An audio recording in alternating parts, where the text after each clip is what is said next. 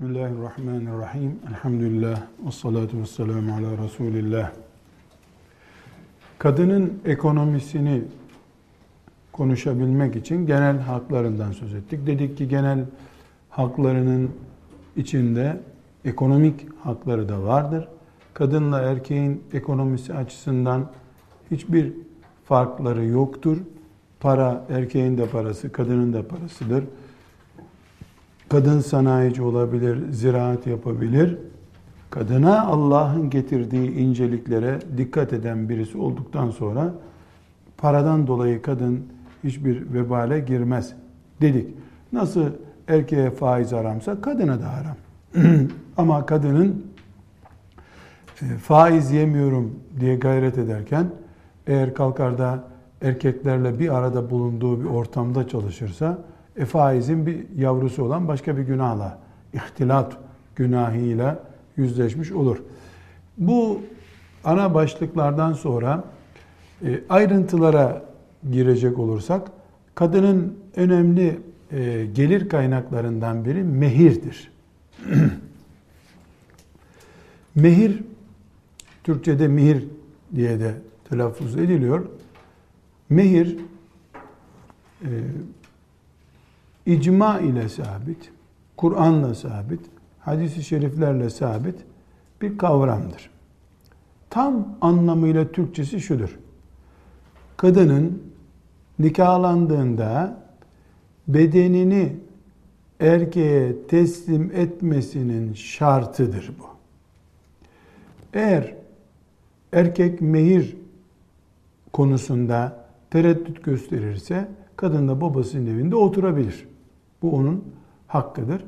Mehrin üzerinde konuşacak olursak, mehir miktarını şeriatın belirlemediği bir değerdir.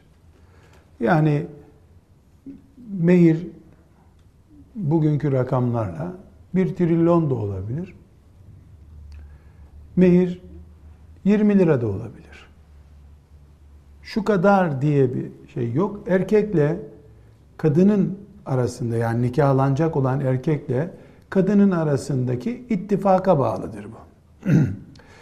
bu hususta maalesef demek zorundayım. Ee, bir takım laubalilik var.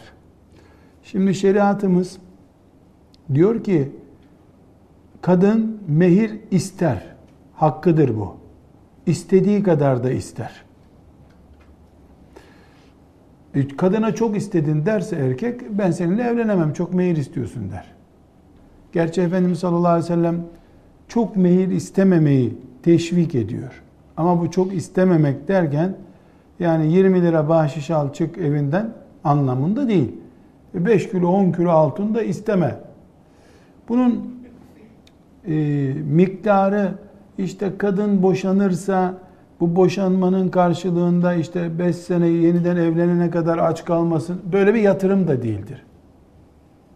Mehir kadını onurize etmek içindir.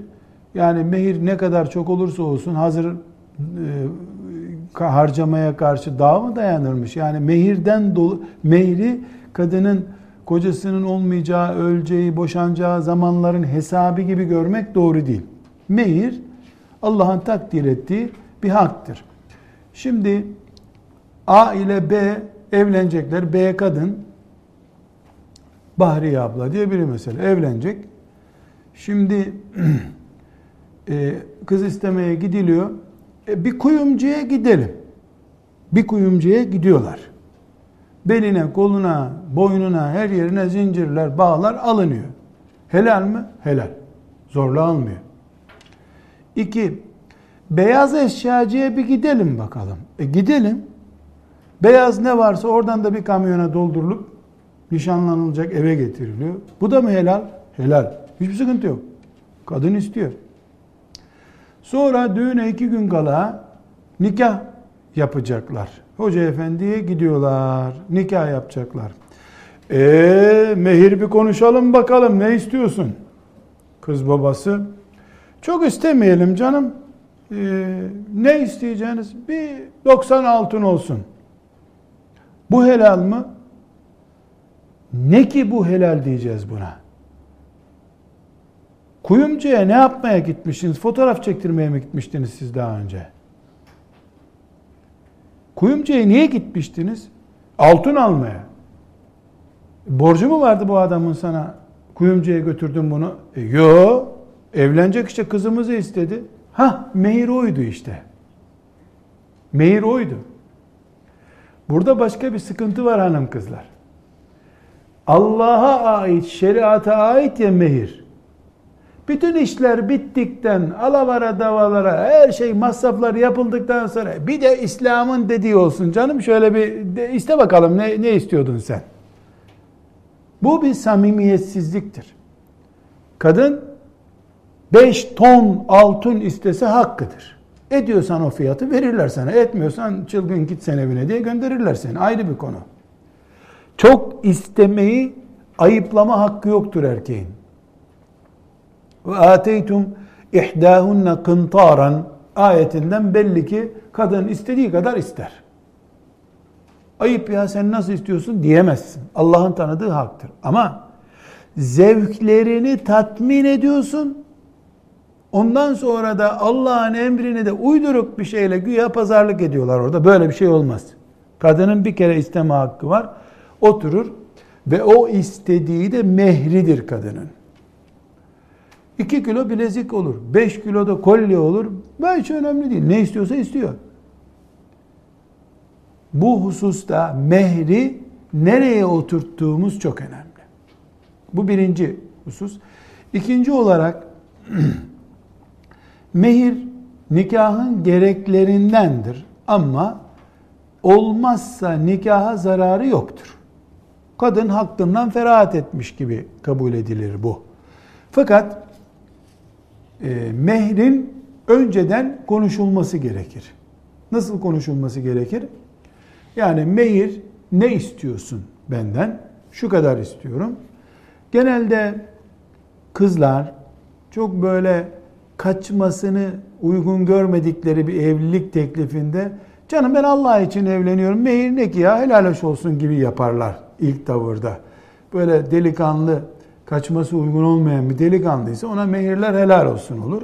Sonra o delikanlının başka rengi ortaya çıkınca nerede mehrimiz bizim? Haydi gelsin şeriat hakkımızı korusun şimdi devreye girer. Bu bir laubaliliktir. Samimi konuşmak lazım. Kardeşim Resulullah sallallahu aleyhi ve sellem evlenirken kadınlar onunla mehir konuştular. Ondan samimi erkek mi var bu dünyada? Var mı başka insan denecek insan? Eğer o örneğimizse. Dolayısıyla kız mehrini konuşmalı. E hakikaten bu çocuğu kaçırırsam kalırım evde bir daha diye korkun varsa 250 kilo altın istemezsin. Şu kadar kollem olsun, bu kadar olsun diyebilirsin.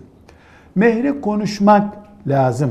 Ama konuşulmazsa eğer mehir konuşulmazsa bu sefer misli diye bir şey devreye girer.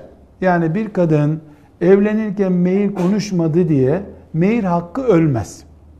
20 sene sonra, 30 sene sonra bile o kadının mehri gündeme gelecek olsa bu hak sabittir.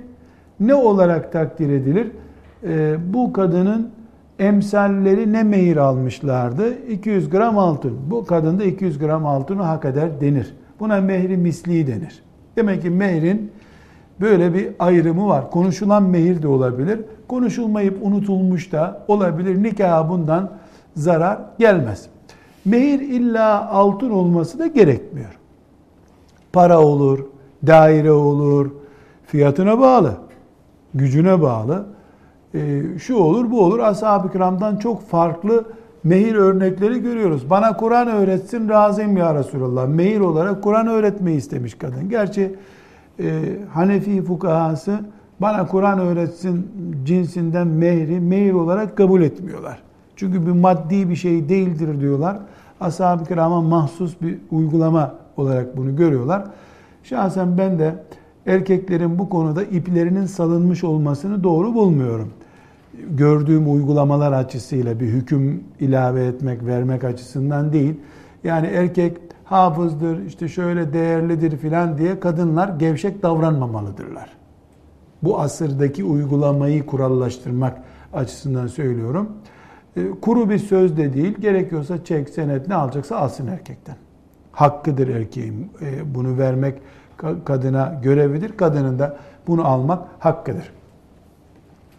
Nafaka demiştik. İkinci bir hak çeşidi olarak, ekonomik hakkı olarak kadının nafaka şeriatımızda yiyecek, içecek, giyim ve barınma ihtiyacıdır. Barınma hem ev demektir, hem evin temel ihtiyaçları olan sıcak, soğuk, su, ısınma ihtiyaç vesaire gibi mutfak ihtiyacı gibi. Mesela ev demek dört duvar vermek değildir. Çalışır bir mutfak vermek, buzdolabı olan, buzdolabında da bir haftalık, on günlük yiyecekleri bulunan e, mutfağın bulunduğu eve ev denir.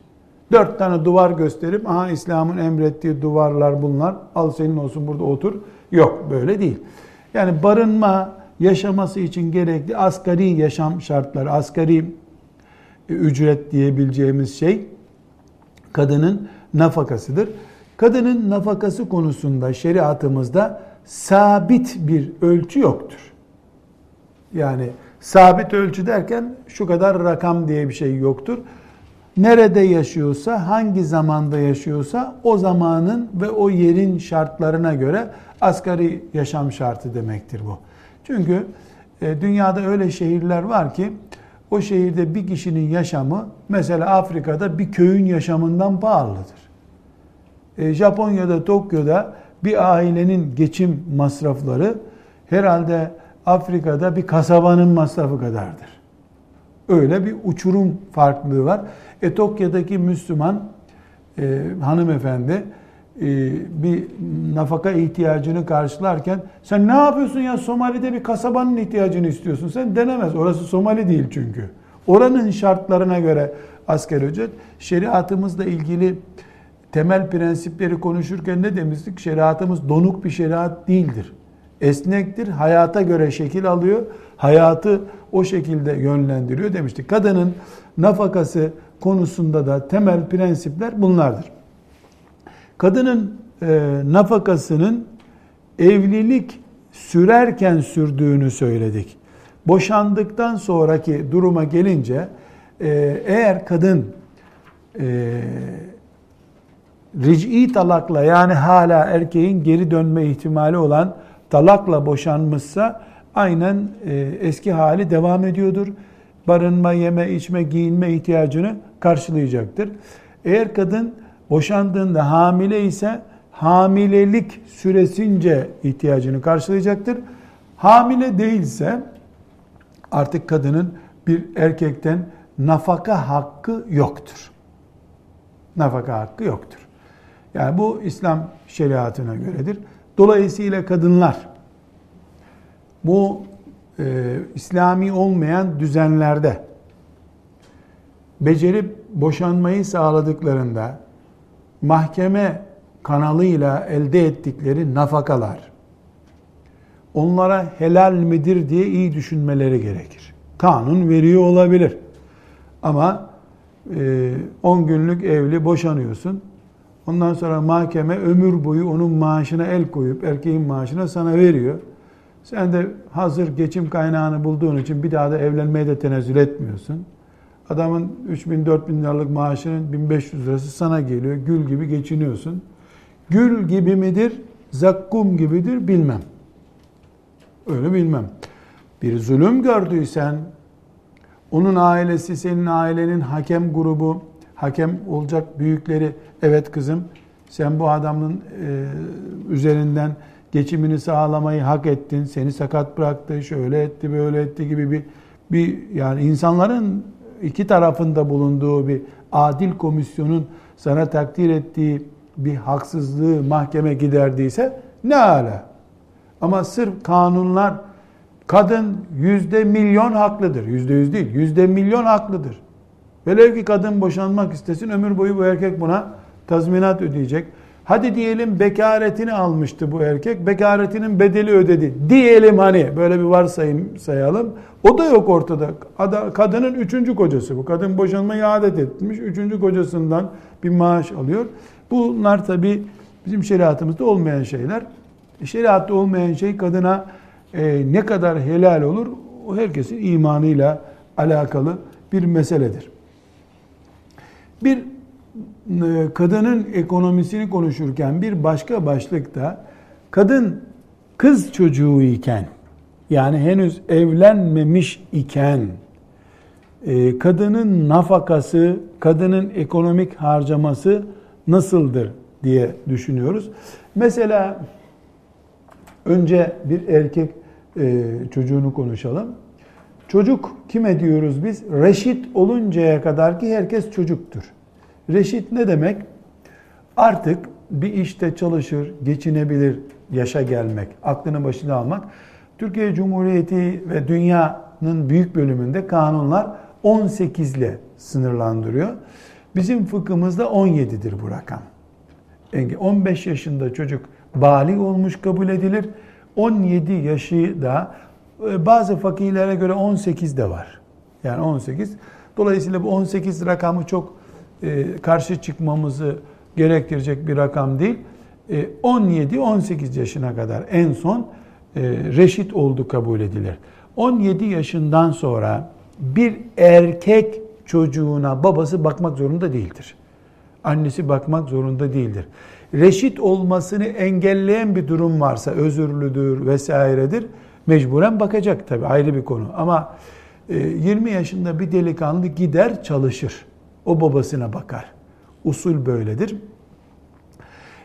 Küçük çocuk olunca erkek kız ayrımı yok. Ama büyük çocuk kız çocuğu ise kız çocuğunu babası evleninceye kadar bakmak zorundadır. 17, 27, 37, 47, 57 bu rakam değişmiyor bir daha. Bizim şeriatımızda, İslam dininde fukahanın e, şeklini belirlediği bu kurallarda kız çocuğu çalışıp da maişetini temin etmek zorunda değildir.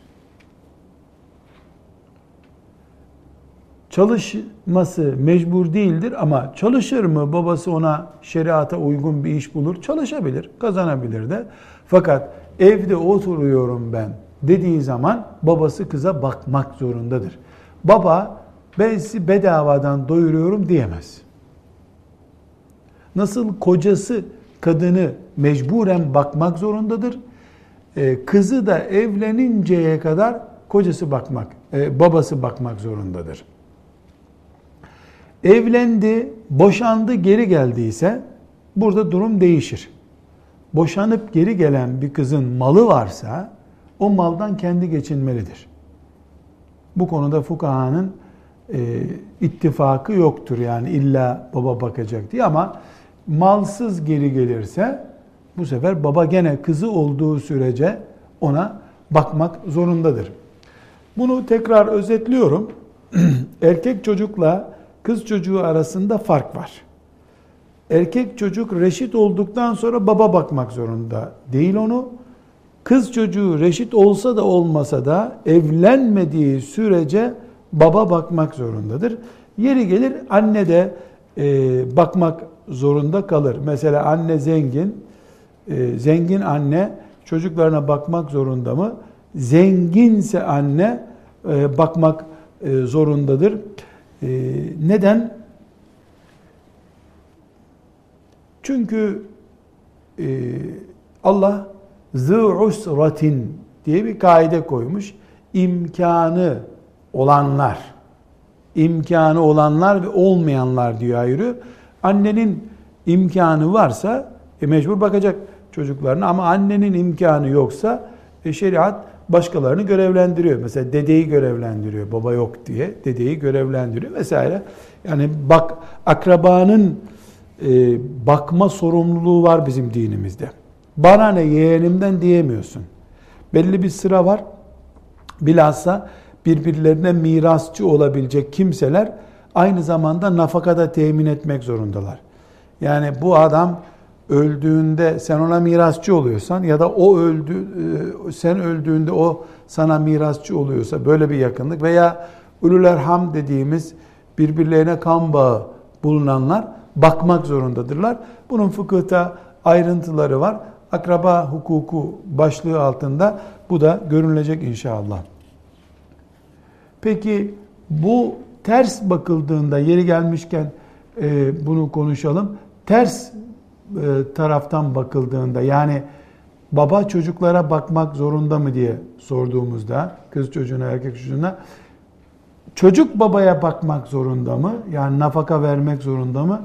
Ee, evet eğer baba veya anne fakirseler e, kesinlikle e, evlatlar çocuklar çocuklar babaya bakmak zorundadılar. Önce erkek çocuklar tabi. Erkekler bakmak zorunda. Daha sonra da e, kız çocuklarında malı varsa kız çocukları da baba ve anneleri için bu şekilde bir geçinme yolu temin etmek zorundadırlar. Bunlar başka konulara ait olduğu için kadının ekonomisi konusuyla bunu oyalamayalım. Bu konular oyalamayalım. Bir başka mesele kadın ekonomisiyle ilgili. Dedik ki kadın kocasının evlenince kocasının nafakası ile geçinir. Bu nafakayı tekrar vurguluyorum. Sadaka demek değil. Zorunlu hakkı demek kadının. Yani nafakaya muhtaç, sadakaya muhtaç gibi anlaşılıyor. Öyle değil. Nafaka fıkıhta kadının hakkının adı. İki şart varsa koca yüzde yüz nafakadan sorumludur. Birincisi nikah sahih bir nikahsa. İkincisi de kadın nikahtan sonra erkeğe kendisini teslim ettiyse, nikah kıyılmış, sahih nikah var ama kadın babasının evinde oturuyor hala. Babasının evinde oturan kadını bakmak zorunda değildir erkek. Çıkıp kocasının evine gelmek zorunda. Erkeğin yükümlülükleri, ekonomik yükümlülükleri onun kiraladığı ya da satın aldığı evde duran kadın içindir. Babasının evine gittiğinde erkeğin sorumluluğu biter. Nikah devam ediyordur ama erkeğin harcama, nafaka sorumluluğu gider. Bu arada kadın ciddi bir şekilde zengin de olabilir mi? Olabilir. Babasından mal kalmıştır. Ciddi bir mehir almıştır. Yani bankada hesabı vardır. Helal bir bankada hesabı vardır. Ticaret yapıyordur kadın. Bütün bunlar varken de kadın kocasından nafaka alacak mı? Evet. Kadının zenginliği yani evli kadının özel malının bulunması kocasının ona harcama yapmasına engel teşkil etmez. Kadının zenginliğiyle kocasının alakası yoktur. Neden? Şundan dolayı. Tıpkı kadının namazıyla erkeğin namazının birbiriyle bağlantısı bulunmadığı gibi nasıl erkeğin namazı erkeğe, kadının namazı kadına, erkeğin orucu erkeğe, kadının orucu kadına nasıl böyle rahat konuşabiliyorsak erkeğin parası erkeğin, kadının parası da kadınındır. Kadının mal konusunda yüzde yüz kendi zimmeti vardır. Ve müstakildir. Yani ne onun zekatını ödemek zorundadır erkek ne de kadın ya çok sıkıştı erkeğe yardım edeyim demek zorundadır. Kadın kendi mali yapısının hesabını Allah'a verecek. Tıpkı namazının hesabını Allah'a vereceği gibi. Erkek de zengindir, fakirdir, kadının sorumlusudur. Mali e, ekonomisini, nafakasını temin edecektir. Şu uygulama caiz değildir. Yani erkek kadın bir yolla parası var veya hala maaş alıyor. Getir o parayı. Araba alacağız diyemez. Asla diyemez. Zorla alırsa bu bir gasptır. E, mahkemeye müracaat edip erkeği hapse attırabilir. E bunu nasıl yapar? Ya ayrı bir mesele. Yani kanun bulur öyle bulmaz ayrı bir mesele. Yani bir erkeğin sokakta bir insanın çantasından bir parayı alması neyse hanımının yatak odasındaki çantasından para alması da odur. Kadın hürdür.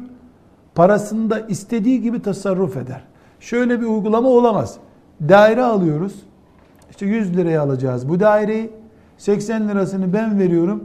20 lirasını da sen versene param var dediğinde istiyorsa verir kadın. Ne demek vermiyor ya? Bu evde biz yalnız mı oturacağız? Diyemez. Çünkü ne demiştik? Erkek kadına oturacağı evi kendi bütçesinden temin etmek zorundadır. Evlilik, nikah bu anlama geliyor. Veda hutbesinde bile Efendimiz sallallahu aleyhi ve sellem bunu açıklamış. Kadınlar harcama yapıp ev temin etmek zorunda değillerdir. Oturur, kraliçe gibi evinde oturur kadın. Şeriatın takdir ettiği kadın böyledir. E elbette insanlık ben bu bilezikleri niye tutuyorum ki al ne alacaksan al demeyi gerektirir. Ayrı bir konu ama bunu hak etmez erkek. Kadının elindeki birikmiş parada gözü vardır. Oturup kahvede arkadaşlarıyla muhabbet ediyor. Üç günlük işi var onu yapmıyor. Sıva yapmıyor. Nasıl olsa bizim kadının bilezikleri var diyor. Bu lükstür. Bunu vermez kadın vermemesi de gerekir. Yani kadın senin kadının nikahla beraber senin o. Ama malı senin değil. Malı onun. Bu kadar açık, bu kadar basit. Peki babanın kızın malında hakkı var mı? Babanın da yok. Babaya karşı da çocuğun malı çocuğundur. Ama baba fakr zaruret içinde olur da bunu e, karşılaması gerekir. Babasının ihtiyaçlarını, annesinin ihtiyaçlarını evlat alır. Onu başta dedik. Bu ayrı bir konu. Ama baba babalık kozunu kullanarak babalık forsuna dayanarak kızına herhangi bir baskı yapabilir mi? Yapamaz. Koca herhangi bir şekilde kızın e, karın hanımının ya yani onun hanımı olacak. Hanımının malında tasarruf hakkı var mı? Yok. Bu parayı buraya yatır deme hakkı var mı? Yok. E ne zaman hakkı olur? Şu zaman hakkı olur. Kadın çarçur ediyor parayı. E, nasihat ediyor. Harcıyor parayı, boşa harcıyor. E bir Müslüman olarak onun böyle bir hakkı olur. Ayrı bir konu. Ama e, kendi kendine e, bu erkek olarak herhalde bizden sorulur kadın. Ne yapacaksın sen bu parayı? Getir. Parayı getir diyemez. E, kurban kesileceği zaman kadın ne yapacak? Kendi kurban kesecek. O zaman da kocasının senin adına bir kurban listesine giriyorum demesi gerekmiyor. Malı varsa kurbanını kesecek. Zekat zamanı geldiğinde de bilezikler bende sen zekatı ver o da yok. Öyle de değil. Bu nasıl ben karışamıyordum senin bileziklerine. Sen de şimdi kendi bileziğinin zekatını ver diyebilir mi kocası? Diyebilir ve demesi gerekir. Yahu karı koca olarak biz şimdi e, kocasının iyiliğini görmesin mi? E, görsün. O aralarındaki muhabbete bağlı birbirleri için yapabilecek, yapabilecekleri fedakarlıklara bağlı bir durumdur bu. Kadından ve paradan, maldan söz edince bu derslerin içinde bilmeniz gereken bir başlık daha var. Kadının elindeki paranın, malın zekatını kadın verecek dedik. Ama kadının kolyesi, bileziği, küpesi gibi, mücevherleri gibi eşyasının zekatı ne olacak? Kocası verecek vermeyecek o açıdan incelemiyoruz. Kadının 10 tane bileziği, işte 3 tane e, kolyesi, bir tane şusu busu var. Yüzüğü var. Bunlar toplamda ciddi bir değer taşıyorlar. Mesela e, bakıyorsunuz erkek zekat alacak durumda, kadın da fena bir zekat verecek durumda değil. Neden? İşte şuradaki takıları var, düğünde takılmış vesaire. Bu durumda e, bilmemiz gereken bir husus var. Önce e, kadının altın, gümüş, mücevher cinsinden herhangi bir cinsten yani altın, gümüş, mücevher cinsinden e, her türlü süsü kullanması caizdir, helaldir. Erkeğin süs kullanmasında, altından süs kullanmasında sıkıntı var, sıkı, sakınca var. İpek ve altın kullanması haram erkeklerin. Kadının ise herhangi bir şekilde zinet eşyası kullanmasında bir sakınca yoktur. Bunun Kur'an'dan da delilleri var. Hadis-i şeriften de delilleri var. Ee, Resulullah sallallahu aleyhi ve sellem e, Efendimizin döneminde ashab-ı kiramın yaptığı uygulamalar var. Bu hususta e, fukahanın e, içinde olmaz diye ağırlıklı bir görüş yoktur. Yani kadın 150 gramlık bir kolye yapabilir mi? Yapabilir. 250 gramlık mesela kemer gibi bir e, takısı olabilir mi? Altın. Olabilir. 20 bilezik bu kolunda, 20 bu kolunda olabilir mi? Delirmediyse olur tabii. De o kadar şey insan felç olur bir tarafına çeker. O kadar taşır mı? Taşır yani. Taşıyorsa taşır. Bunun da bir itidalinden söz edeceğiz ama kadının mesela e, altının gramı 100 lira. Ama e, 1 gramı 5 milyon olan gram altının gramı 100 lirayken 1 gramı 5 milyon olan bir mücevher yüzük taşıyabilir mi kadın? Ya da parlak bir takısı olabilir mi? Olabilir. Bu haram mı? Değil. İsraf mı? Değil. Günah mı? Değil. Allah kadınları böyle yaratmış. Zuhruf suresinde evemen yuneşşe'u fil hilyeti Allah buyuruyor. Genç bir kız çocuğunun zinet eşyalarında büyüme içinde büyümesinden söz ediyor. Demek ki kız çocukları evemen yuneşşe'u fil hilyeti ayetinden de anlaşılıyor ki kız çocuğuyken daha bebekken takı takılır ona. Kadınlar hem kendilerini çok güzel kabul ederler hem de altın olunca daha güzel olacağını düşünürler. Düşünsün. Ne? Sarı rengi düşkünüdür kadınlar. Yani bunları kadınları tenkit için demiyorum ama gerçek böyle. Bunu da söylemem gerekiyor. Hem kocasına karşı harikayım diye derler. Hem de e, koca bir para kadar küpeyi kulağına takınca daha güzel olacağını düşünür. Bu serbest. Böyle düşünmelerini şeriatımız ayıplamıyor. Bu hakkı Allah onlara lütfetti. Peygamberinin yanında kadınları böyle kolyeler taktılar. Ee, Peygamber aleyhisselam efendimizin sağlığında ashab-ı kiramın kadınlarının kolyeleri vardı. Bilezikleri vardı. Hatta ayaklarında e, takı vardı.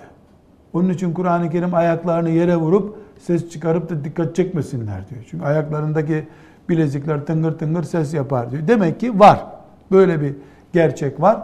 Bu haram değil, günah değil, e, makbuldür. Erkek bundan hoşlanır, hoşlanmaz. Karışma hakkı da yok erkeğin buna. Yani erkek kadının süsüne, mücevherine karışmaz. Ama mehri dışında kolye, bilezik, küpe, takı, yüzük almak zorunda da değil erkek. Becerip gönlünü alır, aldırır. Kendi parasından alır, babasını aldırtırır. Bunlar ayrı konular. Peki kadının süs takılarından yani sözünü ettiğimiz takılarından zekat nasıl olacak? Bunu ikiye ayırıyoruz. Kadının bir altın ve gümüşten takıları vardır. Bilezik vesaire. Benim adlarını bilmediğim şeyler şimdi. Adını yanlış kullanıp da güldürmeyeyim sizi. Yani bir sürü şeyler. Bunlar ikiye ayırıyoruz. Bir, altın ve gümüşten olanlar. İki, mücevher cinsinden olan şeyler. İşte yakuttu, elmastı, ne bileyim öyle şeyler. Duyarım alimallah mücevher denecek bir şeyi hayatımda hiç tutmadım bugüne kadar. Tutma yani günah diye değil. Yani bir elmas, melmas derler nasıl bir şey olduğunu bir iki kere resmini gördüm zannediyorum. Hiç elim böyle bir altın ve gümüşten başka bir şey tutmadı. Altınım da olmadı ama bir yerde tuttum mesela altın gördüm. Nasıl bir şey olduğunu biliyorum. Gümüşü de biliyorum da öbür şeylerin siyah kırmızı gibi bir renkler olduğunu zannediyorum fotoğraflarından ama görmedim. Kuyumcuda da herhalde görmedim. Çünkü aklımda öyle bir şey yok. Kadının kullandığı mücevherse eğer mücevherin zekatı yok. Mücevherin zekatı olmaz. Çok değerli olabilir mücevher. Ama mücevher üzerinden zekat yok. Mücevher dışındaki altın ve gümüşe gelince burada köprüleri ayırıyoruz. Birinci köprümüz Hanefi fukahasının köprüsüdür. Hanefi fukahasına göre kadın altın ve gümüş cinsindenki bilezikleri, küpeleri, kolyeleri, yüzüklerini tartacak. Nisap miktarından fazla ise zekat verecek. Tıpkı bir bakkal, marketçi malının zekatını nasıl veriyorsa öyle. Hanefi fukahası ki bizim ittiba ettiğimiz fıkıh budur. Öbürünü de zikredeceğim. Niye zikredeceğim? Çünkü bizim bu dersimizi sizin içinizde de Şafii mezhebinden olup dinleyenler var. E, Anadolu'da bir yerde Şafii mezhebinden olup dinleyenler var. E, fetva meclisindeki sorulara gelenlerden de anlıyoruz. E, bir sürü Müslüman da görüyor ki ediyor ki ya kadının kolyesinin zekatı olmazmış deniyor. El hak böyle.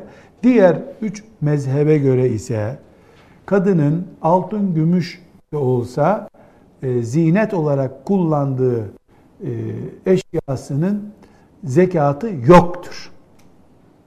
Demek ki Müslüman bir kadın e, Hanefi mezhebindense kolyesi, altını vesairesi gümüş e, ve altın olan cinsindeki eşyasının e, nisap miktarından fazla ise zekatını verecek ya da onlar nisap miktarından düşük ama e, bir destede parası var. İkisi toplanınca kıymet ve ağırlık olarak e, toplanınca zekat veriliyor deniyor.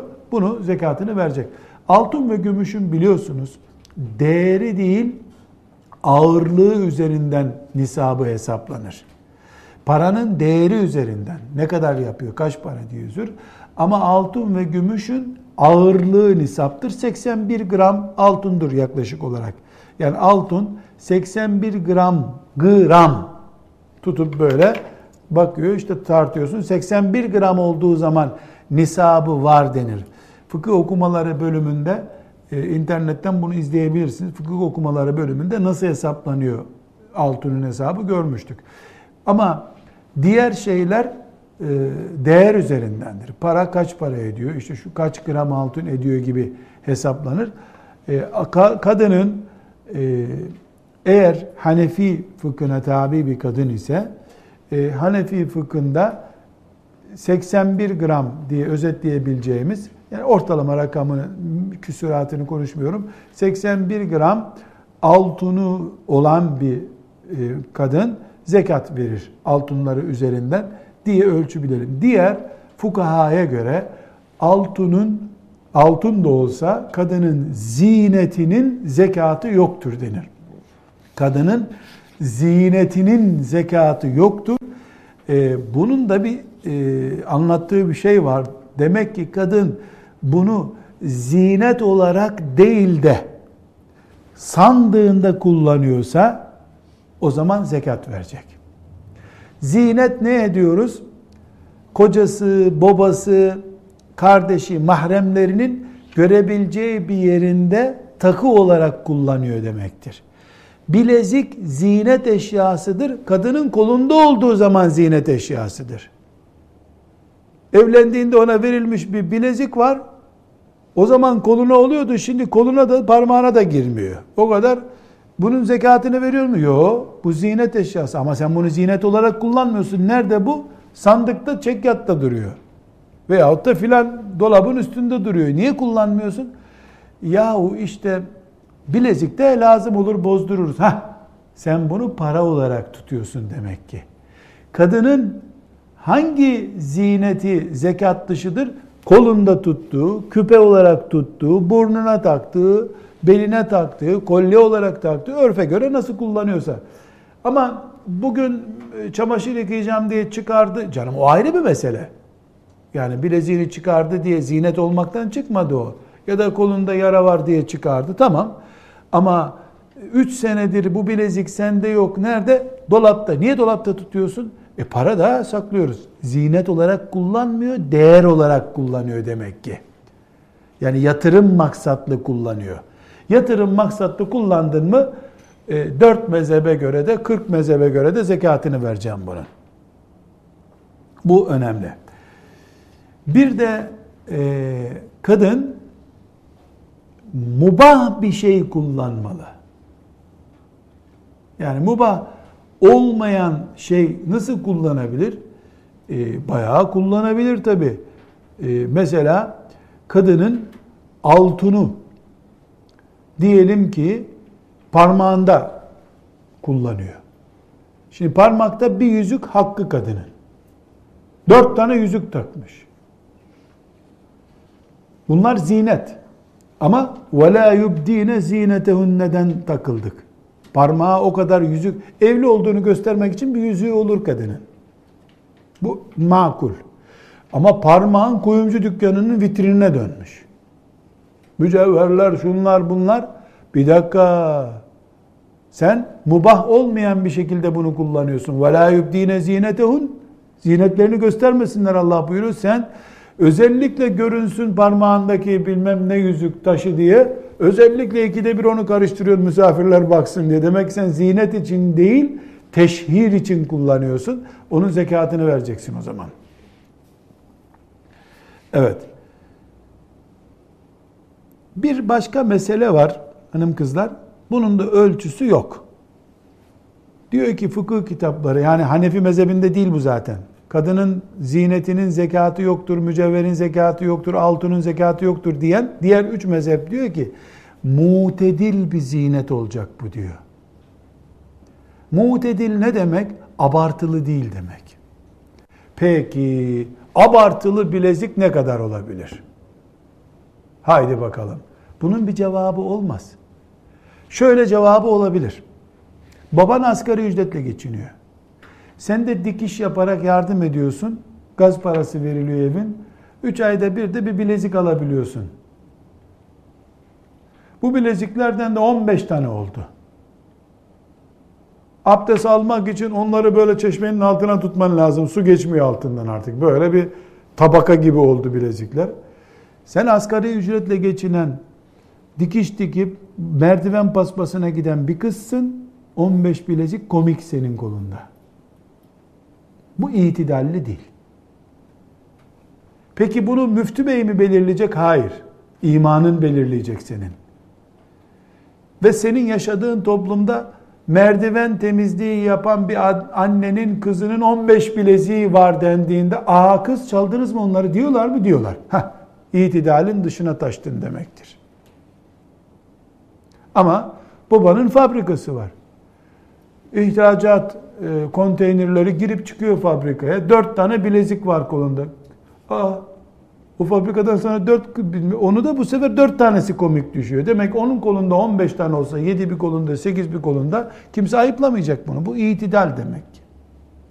Ama kadın kolye takıyor, kolye üstüne kolye, kolye üstüne kolye. Neredeyse bir bluz giymesine gerek yok. Kolyeler onu soğuktan bile koruyacak.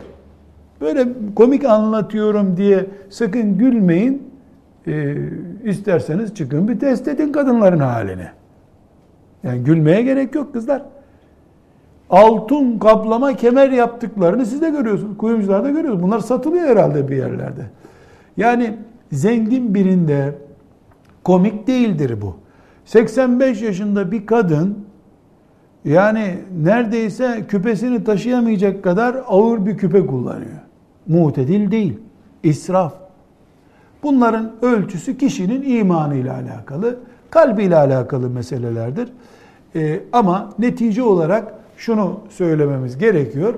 Kadının altın e, ve gümüşten oluşan zinet, süs eşyası eğer sandığında değil de vücudunda duruyorsa bunu ekonomik bir maksatla kullanmıyorsa yani altının değeri artar ben bunu para olarak kullanırım diye değil de özellikle güzel görünmek için kendisi gibi yaşıtı kadınlara karşı bizim de bileziğimiz var. Bak ne kadar güzel oldu küpelerim demek için kullanıyorsa Şafii, Maliki, Hanbeli, Zahiri mezhebine göre bunun zekatını vermek gerekmiyor.